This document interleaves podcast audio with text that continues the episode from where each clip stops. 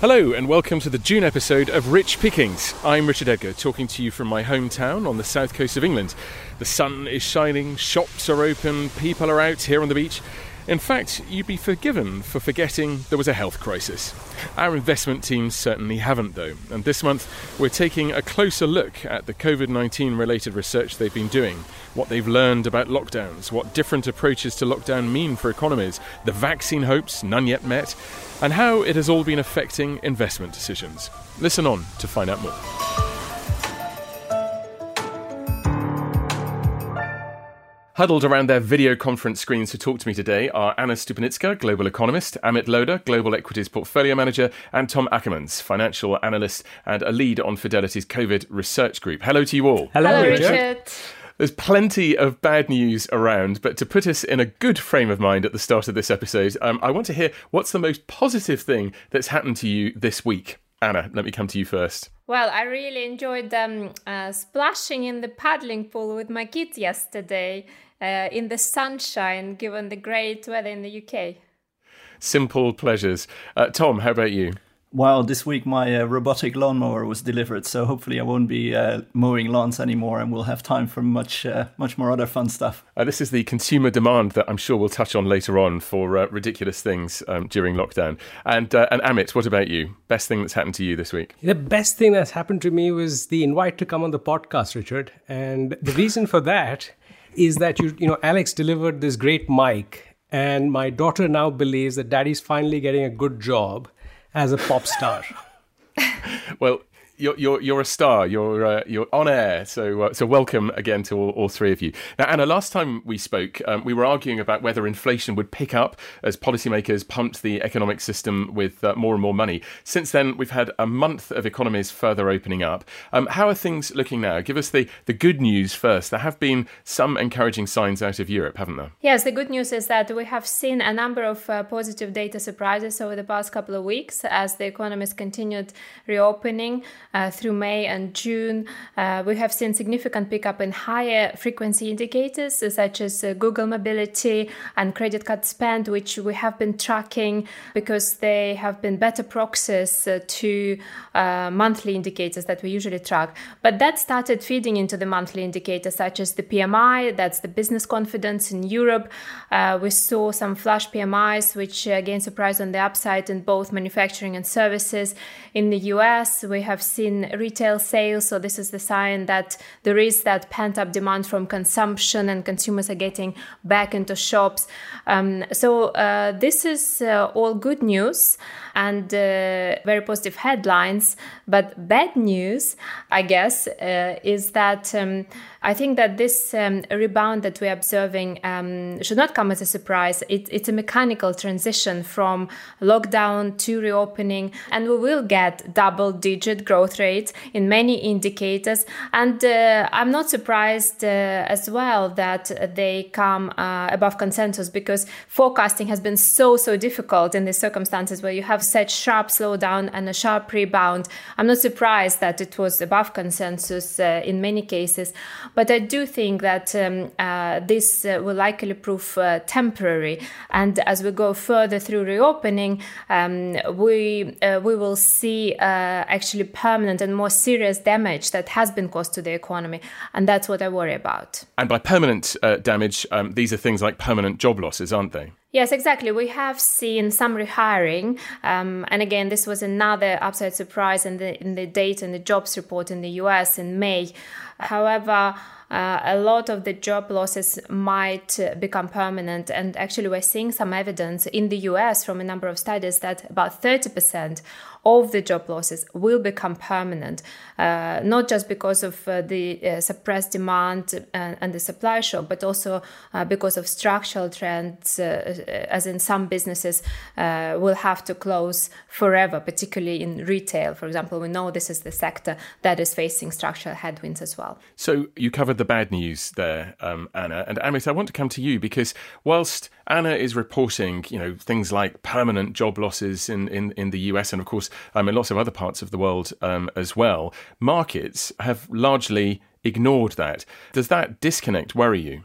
Yeah, it worries me in the in the very short term. Um, I think longer term, you know, markets don't only discount the state of the economy as it is today. What they're discounting is the long term structural growth. You know, the value of a company on the stock market is only you know five percent influenced by the earnings of this year, and really ninety five percent influenced by the earnings in the future. So, you know, the markets are really discounting not only what we are seeing today, but the future.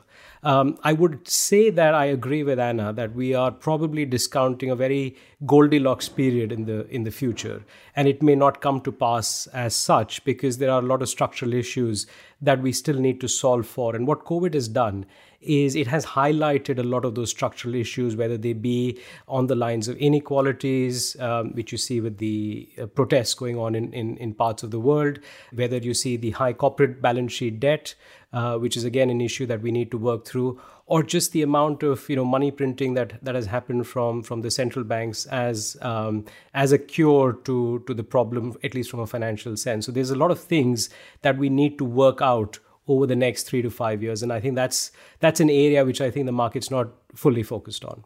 Now, we've talked in the past about consumers in the US, and when Anna is uh, talking about the gravity of the situation there, the employment situation, millions of permanent job losses, at a time when household debt has reached over $14 trillion, could that be where something even more significant starts?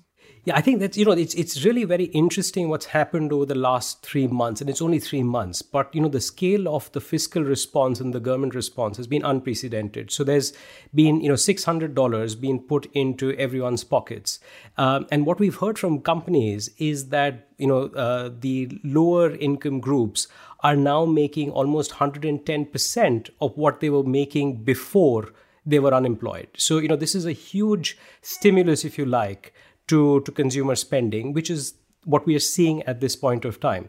But this is what typically tap- happens in a wartime economy. And really, the, the issue that we are all worried about is what happens when this stimulus is withdrawn, because it will have to be withdrawn because someone will have to pay for it. So, this is not going to last forever.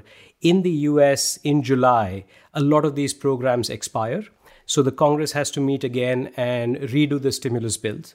Um, if you see what's going on in the public sector, it's very interesting. You know, we don't have a good state and municipal uh, stimulus bill at this point of time, and so job losses in that sector actually have been rising quite substantially. And what we've heard from the companies that we speak to is that you know no one wants to let go of people in this tough time. You know their mental health issues. So really everyone's thinking about right sizing in 2021.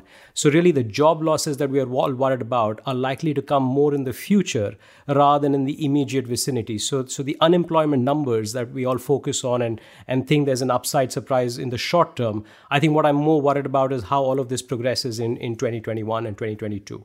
And Anna, I mean, that makes it all the harder. You were talking about how difficult it is to, to make forecasts. But when you're trying to sort of second guess company behavior on something as significant as this, um, is that, um, that making it pretty tough? Yeah, exactly. I think there are three main areas. Um, that uh, we're trying to second guess outside of the virus trajectory uh, the consumer behavior um, and we've discussed a lot. There's been a lot of talk about uh, more cautious behavior, not going out, not doing uh, you know shopping, not going to restaurants, but also uh, saving more. In the U.S., uh, we saw um, in May the savings rate was was 33 percent, and it was distorted and um, elevated. Uh, I'm sure we will see downward revisions. Uh, however, it does tell us that um, there is some precautionary savings already going on. So, what, what, what would what would be the impact of that saving? Savings as it is at the moment, remaining as savings, or if it starts to be um, spent? What, what, you know, which way are you looking at that? Well, meaning that um, consumers uh, in the US uh, saved about uh, 7% uh, before the crisis and 4% before the global financial crisis. So we already saw the step up um, after the last crisis. And my suspicion is that we will see another step up in the savings rate, perhaps to uh, 10% or, or even above after this crisis, as uh, consumers uh, uh try to be uh, more cautious and build up more savings uh, in case something like this happens again. But it's also a red herring. Um, sorry to interrupt, Anna. It's also a red herring in the sense that the savings are because people not haven't had the opportunity to spend. You know, like in the UK, the pubs have been closed. So I'm sure you know your savings rate has gone up, Richard. it has, it happens. 33% is obviously very, very high. And that has been mainly due to the fact that people couldn't go out and spend. You know, absolutely agree. And I don't think it will stay there. But um, it will probably come, come down to low double digits and not back to 7% or below that as we come out of the crisis. The second area is the corporate behavior and what businesses are going to do um, with respect to uh, labor costs, uh, uh, labor versus capital, because um, perhaps uh, it's, and Amit can talk perhaps about it, perhaps some businesses will decide to move down the automation route to increase their resilience as we go forward. And something like this happens, then you're not so much exposed uh, to the virus. And the third area that is also quite difficult to read is policy. We've had this huge amount of support, and in fact, that, that gap between um, the markets and economic fundamentals that uh, uh, Amit talked about is probably largely due to that incredible liquidity that has been pumped into the system by the central banks. But these programs cannot last forever, both on the monetary and on the fiscal side. Um, the policymakers have made it clear that these are crisis time policies. And the more positive data surprises we get, the more difficult it will become for them to justify extending those policies. So um, that makes it particularly difficult. Are these policies extended? Then, well, it, it's probably great for consumers, great for businesses uh, in a sense that uh, they won't have to face uh, tough choices now. Or are they going to expire, or are they going to be expanded, uh, extended at lower levels with lower support? And then we will see that sort of crisis unraveling earlier than we think. So, bad news is good news. As always. Yep, sadly. You, you, mentioned Anna. You mentioned automation. Tom Ackerman's his saving rate has not gone up because he's been spending on robotic lawnmowers. He tells us. But uh, Tom, aside from your day job as a financials analyst, you and a team of colleagues have been immersed in COVID-related data over the past few months: the infection numbers, the drug trials, economic activity, distilling it into research notes for the investment teams. Now, what what are the main impressions you've built up over that time? The starting point would just be that this is obviously something that we've never dealt with before in our lives, and we can all refer to past pandemics, but circumstances back then were very different.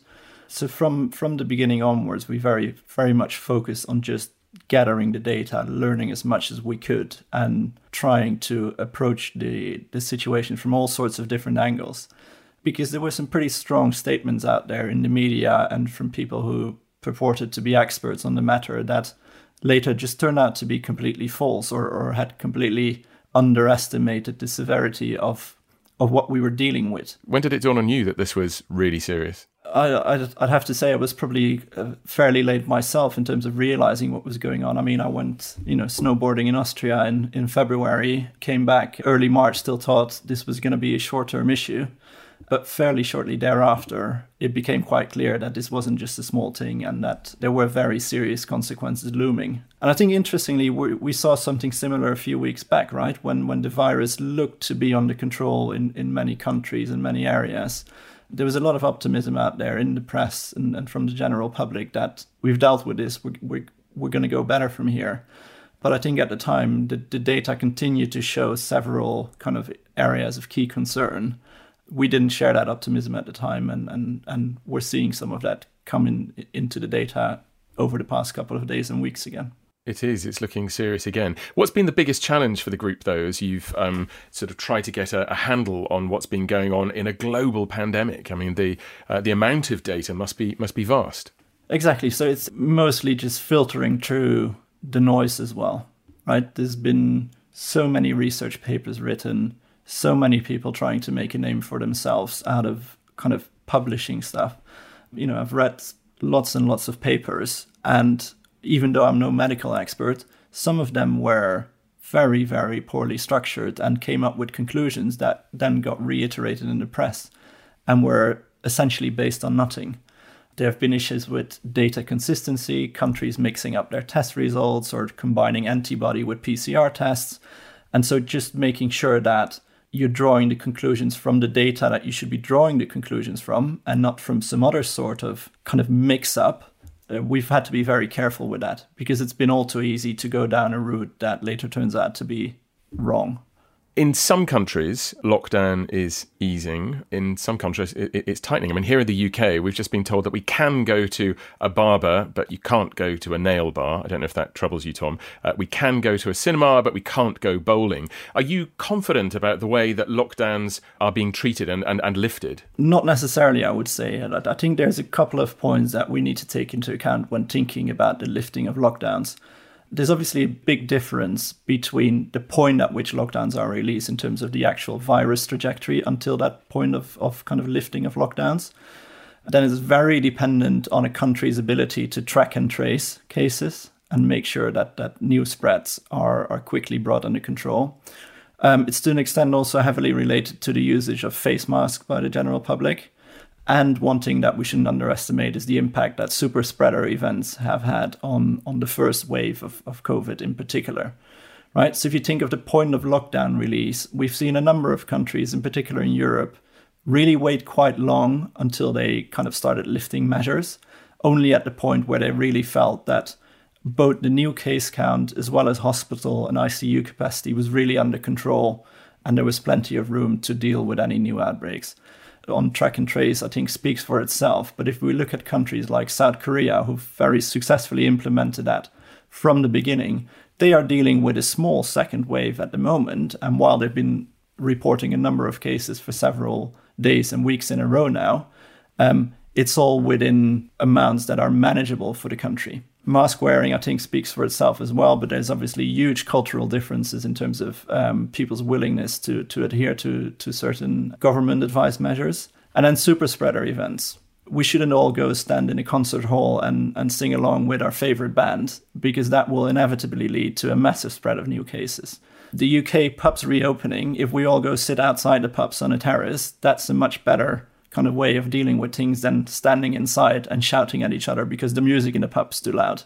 And perhaps it's a relief that the Austrian snowboarding season is over as well. Um, but um, but Anna, uh, just coming to you, you know, Tom's been explaining about the different ways that governments have been tackling the pandemic in terms of the uh, uh, infection. But what about the, the treatment for the economy that governments and central banks have um, unleashed? You talked about the vast amounts of uh, money that's been injected. Could they do it again if there is a, um, a serious second wave? Well, I think that. Um those policies that uh, are about to expire, and we discussed the um, US uh, programs, uh, they will have to be extended. As I said, the positive data surprises do make it a bit more difficult, particularly in those countries like the US, where you have to pass the new stimulus. Uh, and there is some opposition um, in the Congress. However, I think it's likely that those programs will be extended, uh, uh, again, not just in the US, elsewhere. Um, and I think it's likely that the central banks will have to do more. I do think that uh, the ECB will have to upsize the emergency pandemic program. The Fed um, will have to do more in terms of perhaps rates or buying other asset classes, buying more asset, uh, more asset classes, and um, the BOE too. So all major central banks have to do more. All governments have to do more. I mean, we have to make a distinction here, and I think that's very important. Emergency crisis measures versus recovery growth measures. And those we haven't had yet, the latter, the latter part. So everything has been just thrown in uh, to make sure that markets are working, there's liquidity in the system, to make sure that disposable incomes uh, don't collapse. And that has been pretty successful, at least so far. However, as we come out of this crisis again, economies uh, reopen, um, you will need to see much more pro growth policy support to get that recovery going. Um, and I'm a bit worried that there is a lot of focus on um, crisis fighting and not enough focus on those pro growth measures. And in fact, I think so far it's just Germany that has announced a substantial reform package to boost uh, demand and boost growth going forward. To back Anna's point, you know, it's it's almost like uh, the anesthetist has shown up to give morphine, but the doctor's still not shown up to give, you know do the surgery and give us medicine. So that is what is the issue with COVID, and what is the issue with the world economy also. Amit, you mentioned wartime economies a little bit earlier. Um, lots of government intervention, which is staving off a full blown recession for now. How long do you reckon until the lag from all of the shutdowns really hurts, really starts to, to bite? Yeah, so I, if, you know, the way I look at it is, you know, we are very early in the very early stages of observing these dominoes work through the supply chain. So, you know, to give you an example, um, you know, I'm on the leaderboard. I used to be on the leaderboard of flying around the world and collecting air miles. Now with Zoom, uh, it's very unlikely I'm going to be doing that, even if we go fully back to normal. So that's a technology which is disrupting everything from air travel to airports to everything related to that. So when you think about the the domino effect of that, you know, it takes you typically anywhere between 5 to 6 years to order a plane and get a plane. So the manufacturer who's making the widgets of new aeroplanes is going to see the impact of what's happening today over the next 12 18 24 months two years. So you know there's a lot of stuff to to to feel through that. Um, you know one other kind of minor thing on on supply chains is you know when i used to travel i used to always buy chocolates for my kids and you know a huge amount of sales of chocolates happens in duty free so if you look at the chocolate trade it is really hurt by the fact that people like me are not buying duty free chocolates. So the world is awash in chocolates as we speak. So, you know, those are the kind of supply chain domino effects, you know, things which you realize and then unintended consequences which you don't realize, which we are all trying to work through as we navigate uh, this this complex situation that we are in. That's a fascinating insight that I hadn't um, thought through. But uh, if any chocolate manufacturers are listening to this podcast, they can take comfort that during lockdown, my own consumption of chocolate has um, has absolutely skyrocketed.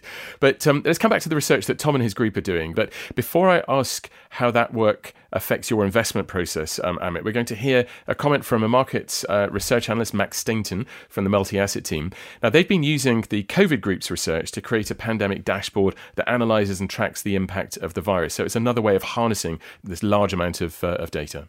So the way our, our kind of COVID 19 fundamentals tracker works is it breaks the kind of virus down into what we think are the kind of four main cycles, both virus cycles that are kind of then implicitly affecting markets and, the economy. When we think about the virus, we think about what are infection rates doing, we think about how, how drug developments are, are turning out and, and, and, how those are progressing. Uh, we think about kind of prevention measures that governments are, are implementing to kind of keep their populations safe, which of course kind of feeds into kind of economic confidence and the wider economy. And then finally, how uh, how the resumption of activities is playing out and is that playing out smoothly and effectively. We kind of do a very simple traffic light approach where we say is, is the level positive, neutral, or negative, or is the change improving the same or deteriorating? That's gets sent to our PMs, which kind of feeds into their process. We use obviously like a whole a whole range of sources, but one of the most useful ones has been uh, our own proprietary COVID nineteen working group. What has been really interesting is how timely and useful it, it is right in the moment. So, for instance, uh, only yesterday we had a whole discussion about vaccine developments and kind of the the timeline to, to, to a vaccine, and, and, that research was published only last week by uh, one of our colleagues in, in the actually, actually research team. Uh, and so, kind of getting a better handle on on what the timeline to a vaccine is, what's the probability of the various vaccine permutations, you know, what probability of, of success each of those have, is a massive, massively important question for markets and and ourselves. And, and so being able to have exceptionally domain-based knowledge within within kind of the medical from the medical field has been massively beneficial to us. That's multi assets Max Stainton. Now, Tom, uh, Max mentions the medical expertise at Fidelity that feeds into the analysis. Can you tell me a little bit more about that? Yeah, so that uh, doesn't uh, doesn't apply to me. I have no medical background whatsoever. But on on the working group, we have people who have been um, trained as doctors or have been doing research on pharmaceutical companies for for many many years, in some cases decades. Uh, so, so as Max said, there's a lot of uh, domain expertise within the group which is, has been extremely useful. And Amit, um, what's been most useful to you from the um, from the group's work? Yeah, I think the group's work has been you know excellent. You know, in March, um, it was very helpful for us to be able to track what was happening things globally. So you know, you were looking at the spread of the virus in China and Singapore, and you had some analogies of how it would work in in the rest of the world. And actually, the Singapore example of the second wave that they got was very important for us to understand how second waves or just the first wave coming back uh, might work. I'd say there are three or four areas that uh, you know Dr. Judith and Tom's work has been really important for me. One is um, on the virus itself. I think we're very early days of even understanding the virus. We've done a lot of calls with doctors, um, with companies, and you know that's that's the number one thing we hear. In terms of how we manage the virus, as you know, Tom talked about, you know, the four things that were applicable in the 1918 pandemic are still the four things that we are dealing with in terms of washing hands, keeping social distancing, wearing masks, and being outside. So it's very interesting in terms of how that has developed. The thing which is different though is the pace of you know how the vaccine and the therapeutic research has worked. And and there I think you know having the ability to talk to the companies, you know we are invested in quite a few companies which we hope will will come up with a solution to that vac- uh, to to the vaccine. I think that's that's really important and just understanding that there are almost 120 different ways that we are trying to solve for the vaccine and therapies. I think is very important in terms of the amount of money and scientific talent that that we are throwing at the problem. And I think the the the, the last thing I'd say is where I'm a little less comfortable, uh, or maybe two more things. One is understanding what a virus mutation would look like is is something which is occupying our minds which we are spending a lot of time talking to doctors on but we have nothing really to give a sense. But it is likely that we might see something in that effect and we'd be very lucky if we don't see anything there. So i think that's that's the third thing. And the fourth thing i would say is once we get a vaccine, and let's hope we get a vaccine in the next 12 to 18 months, it would be the fastest vaccine that's ever come on any SARS related virus. How do we actually give that, uh, give that vaccine to 7 billion people? And I think that uh, you know how that will work on a war footing is something that we've not heard enough on from governments. You know, there is anti-vaxxers. You know, if you take France as an example, I was looking at a study, 30% of people don't want to take a vaccine. It does not matter whatever the vaccine is, people will not take the vaccine. And how do you get herd immunity if a certain percentage of people refuse to, to inoculate themselves? So there's a lot of issues that we still need to solve for, think about, that I think we're still working through. You know, the, the most interesting conversation I had was with a doctor in Singapore who's working on the vaccines. Uh, and I asked him, you know, when will you give the vaccine if is available to to your kids. Uh, and he said well i'd wait for at least the first 250 million doses because we need to make sure uh, that the cure is not worse than the disease. Well, that's a that's a thought and a half isn't it? Um, uh, tom you said at the beginning of this that you're not an you're not a medical expert and yet um, it might be surprising to people to learn how somebody in the investment world like you has had to become an expert on, on COVID 19. Are there any things that have been surprising to you, uh, or what's been the most surprising um, thing that you've, you've uncovered? Perhaps I would say two things. So, first of all, it's kind of the scale at which we're trying to fight this disease, right? So, I think at the last count, there's something like 172 vaccines in development across nine different platforms. Only 13 of those are in clinical trials at the moment, but it just shows the collective effort out there to, to try and get something to get this virus under control.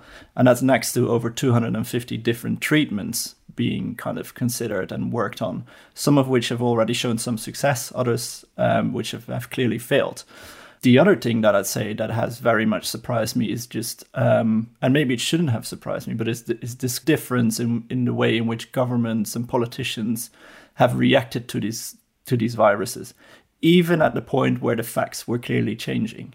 Right? It's one thing getting the initial interpretation wrong, as many of us did, as I did as well, but to kind of one month, six six weeks, two months down the line, still be ignoring the facts that were were clearly out there. That that has really surprised me when politics gets in the way, perhaps. And um, you're used to being interrogated by portfolio managers like Amit. What have people like him, or perhaps Amit himself, what, what's the what's the thing they've most wanted to know from you? It's it's really a wide range of things. I've mainly been asked things on the data side of things because that's where a bit more of my expertise lies, as in kind of what what kind of trends would you expect in in kind of case numbers based on lockdown measures being implemented? How long do you think this might take? Um, how long might it take for cases to to kind of move back up once lockdown measures are kind of relaxed? Um, questions like that come up very frequently, and then um, my colleague Judith has obviously had a lot of questions around the vaccine, around treatments, um, where much more of her expertise lies. The mutation question is um, very important, um, Richard, because uh, you know one of the great things, you know, great is a wrong word, but one of the good things about this uh, this virus has been that it has not impacted young kids. Um, and you know that's given a lot of us a lot of comfort. Uh, but if you look at the 1918 analogy, you know the first wave impacted exactly the the older generation, and then the second wave hit the youngsters and and the youth. Um, and so the mutation, therefore, is is very important. Uh, is a very important area for us to focus on. So that's an area that I think a lot of PMs, including me, have been focused on with with uh, with our research. And Anna, assuming that there is not a vaccine immediately, what assumptions are you making about how economies develop alongside COVID nineteen? Yeah. So in my base case, I don't assume that there will be a substantial synchronized second wave um, that will necessitate full lockdowns that we've seen um, uh, back in uh, uh, March, April. And that is because uh, obviously we learned more about the virus. Um, there will be social distancing restrictions in place for an undetermined period of time. Um, businesses will adapt, consumers are more cautious. Um, hospital capacity has increased. We have uh, test and trace programs of varying effectiveness across countries, but still they're there. And this all, to me, this all means um, that the governments will not have to resort to full scale lockdowns at very high economic costs. So this would be my downside case, but in the base case, I assume that we will see spikes that are asynchronized across countries, across sectors, um, and there will be targeted lockdowns, targeted quarantines. And in terms of um, activity levels, it's interesting um, to look at those economies that um, have been doing social distancing for some time, but they have not been through um, full lockdowns. Two economies in particular, like Sweden and Japan, uh, and they might give a more realistic assessment of um, how much normality uh, we can expect once we go out of the lockdowns into um, social distancing for a long period of time. Um, and it's interesting that some estimates suggest that the activity ceiling, at least in Sweden, is about 5%. Um, that is um, the impact uh, uh, on businesses, in particular on, on contact intensive uh, businesses, is about uh, 5%. So activity could be 5% lower than it was before the pandemic uh, permanently, or at least for as long as those social restrictions last. Um, now, of course, um, uh, a lot depends on the structure of the economy, on the density of population. Where the population is more dense, uh, these social restrictions um, are, more of a binding constraint. So the range that I've seen estimated, at least for European countries, is about three to six percent activity lower given the social distancing restrictions. Um, of course, there are some upside risks uh, in the sense that um, for Sweden has gone through this experience um, during the disruption um, in supply chains and in other countries, as other countries were in, in, in, full lockdowns. But there are some downside risks, of course, because we don't know how consumers will behave, and maybe there will be more voluntary social distancing and less consumption um, as the economies reopen. So, again, a lot of uncertainty. But what we can say for sure is that full activity resumption to 100% of the levels that we saw pre crisis is not possible anywhere as long as social distancing restrictions are in place. Okay, so um, we've heard there how the world has changed uh, from Anna with the big picture, from Tom looking at the virus itself. Amit, if the world has changed, um, how has your portfolio changed? Um, what are you investing in now, or maybe divesting from um, as a result of this very different picture? Yeah, I think it, it, it, makes for an interesting time to construct a global portfolio. So I just maybe give some pointers. One, I think you know, COVID is not the only issue that we're thinking about. You know, this is almost a multi-factor problem. At uh, with COVID, one of the factors. Uh, you know, geopolitics is changing with what's going on with China and and the U.S. We were already going to have a recession. You know, when we were looking at things last year, it was clear that we were going to get a recession given what was happening to the yield curve, and we've just got it sooner because of all of this. And what a recession typically does is it exposes all the fault lines all the problems of the past. So there's a lot that we need to work through as we go through the next two to three years. So the way I have kind of thought about my portfolio is that number one, I think the virus will decide the course of the US election. I think number two, um, you know, the shape of how this all plays out, uh, whether the US consumer has the Japanese response of saving a lot more or actually does what the US consumer always does, which is if you give them cash, they go and spend. I think is very important as as Anna's talked about, and that shape will decide how things come through. So my portfolio is in, in really three buckets. I think of it in three buckets. There is the virus bucket, which is companies which do really well uh, during this phase of lockdown. So Domino's Pizza, Zoom, uh, which we are all on, are, are kind of companies or gaming companies which fit into you know the the portfolio position bucket number one. Bucket number two is kind of companies which do well in a recession, and typically after a wartime, you always get a recession. So you've got to think about that. These are companies like say Tesco or Walmart, you know, your food retailers, which you always have to go to, you know, your your basic consumables like Colgate, uh, because you always have to brush your teeth even if you're at home. And, and, and then number three is the recovery cycle, which goes back to Anna's point on on recovery, rebuild. You know, what are the sectors which are going to come out stronger from from this? Are we going to be investing more in technology? Are we going to be investing more in renewables? Are we going to be, you know, thinking about climate change, which is a big issue that that we need to also tackle? You know, these are the issues that I think you know we, we need to focus on from a recovery perspective. And so there are companies in the portfolio which play onto that. Right now, I'd say about 60% of the portfolio is in one and two, and, and about 40% of the portfolio is hoping for a recovery. Um, you know, I, I, I try not to get too bearish and I try not to get too bullish given the uncertainty that we are in at this point of time. And we've got an expert in uh, one sector here, um, in particular, Tom. Um, so back to your, your day job, looking at um, at financials.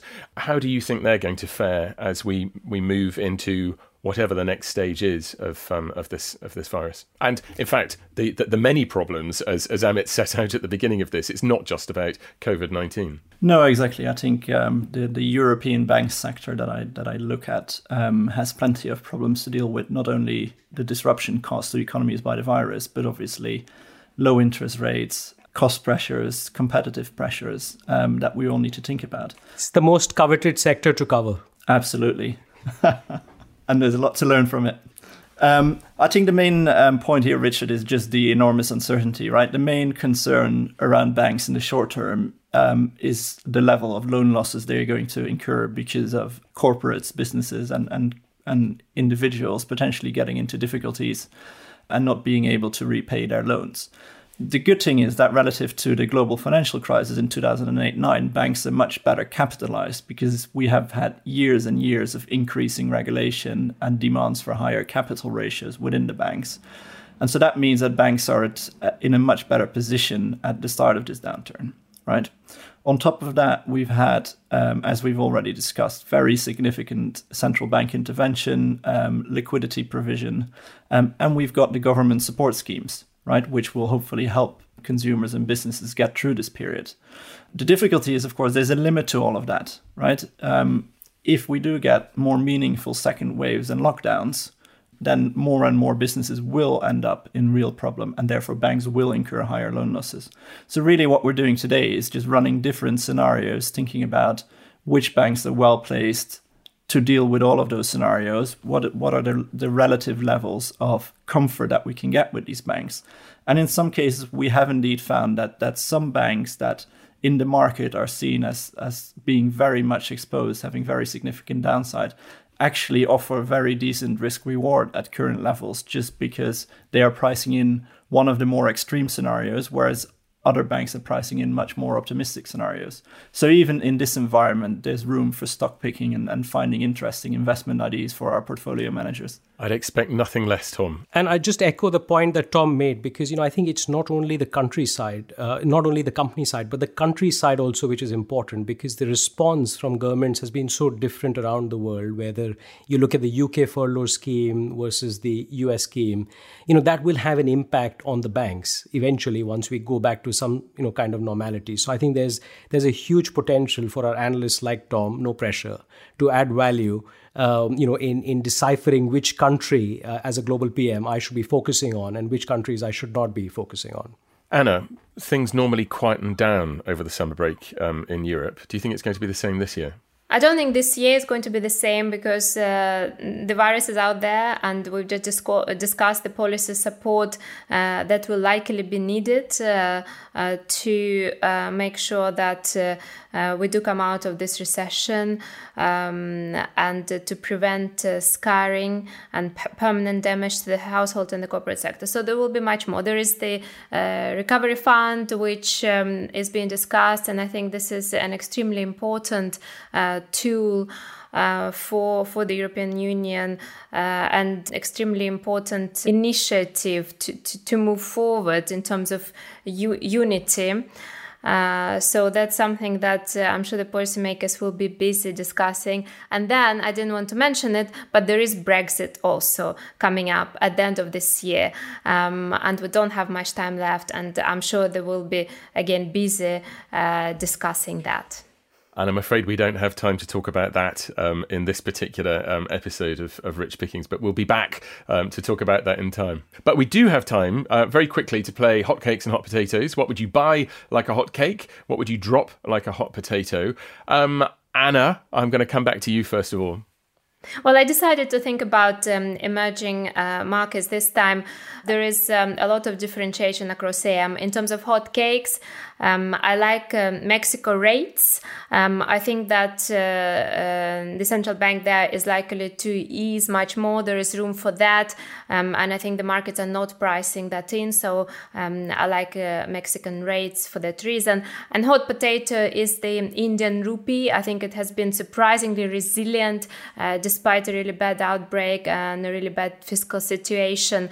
Um, so that's something that uh, I would be selling uh, against the dollar. It may yet come a cropper. Tom, what about you? What's your hot potato? So, in terms of hot potatoes, I, I would say there's there's quite a few stocks in the travel and leisure sector that have rebounded very significantly and are pricing in quite optimistic recovery scenarios. You know, I don't really share the view on, on, on a super optimistic scenario from here. I think there will be many bumps along the road. Um, so I think some of those stocks are um, are not looking attractive here. And your hotcakes, what do you like? Um, I think if you look look across the globe, there's obviously a lot going on within the payments sector in general. There's some very attractive changes happening there, um, good growth rates. So um, some good opportunity in, in that sector, both in the US and in Europe. Is that to do with the move online? It's the move online. It's the use of contactless cards um, massively accelerating um, all those things. Great, thank you. And Amit, your hotcakes. Uh, let's start with that first of all. Yeah, maybe if you allow me, uh, I do a different hotcake. Um, you know, given that we're coming close to August and everyone's going to go on holiday, I had a book recommendation. Uh, the book is called The Boy, the Mole, uh, the Fox and the Horse. And I think it's a great book. Um, you should get it and read it. It is probably the best hotcake you will get all year.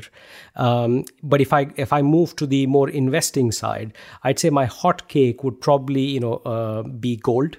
I think uh, gold would provide some protection against the amount of money printing that we've seen, uh, and and the risk that the the cure is in some ways worse than the disease on on the economic side. So I think gold might might be something to just put in. Uh, in in the portfolio at this point of time, something that we've not done for for quite a long time, I'd say. And your hot potato? My hot potato would be bonds.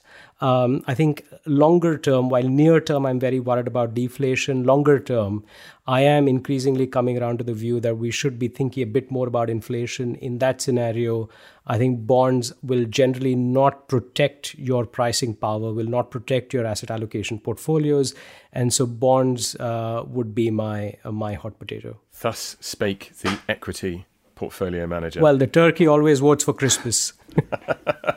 um, Amit, thank you very much indeed. That's all we have time for. Um, I hope that's given you an insight into what the investment teams are thinking. If you'd like to read more, you can find it on our website, fidelityinternational.com. And there's plenty more to listen to as well on both our Rich Pickings and Fidelity Answers podcast channels. Just search for those titles on your podcast app. Thanks very much to my guests, Anna Stupnytska, Amit Lodha, Tom Ackermans, and Max Stainton. The producer was Seb Morton Clark, with production support from Alex Wilcox and Madison Fletcher. From all of us at Fidelity International, goodbye.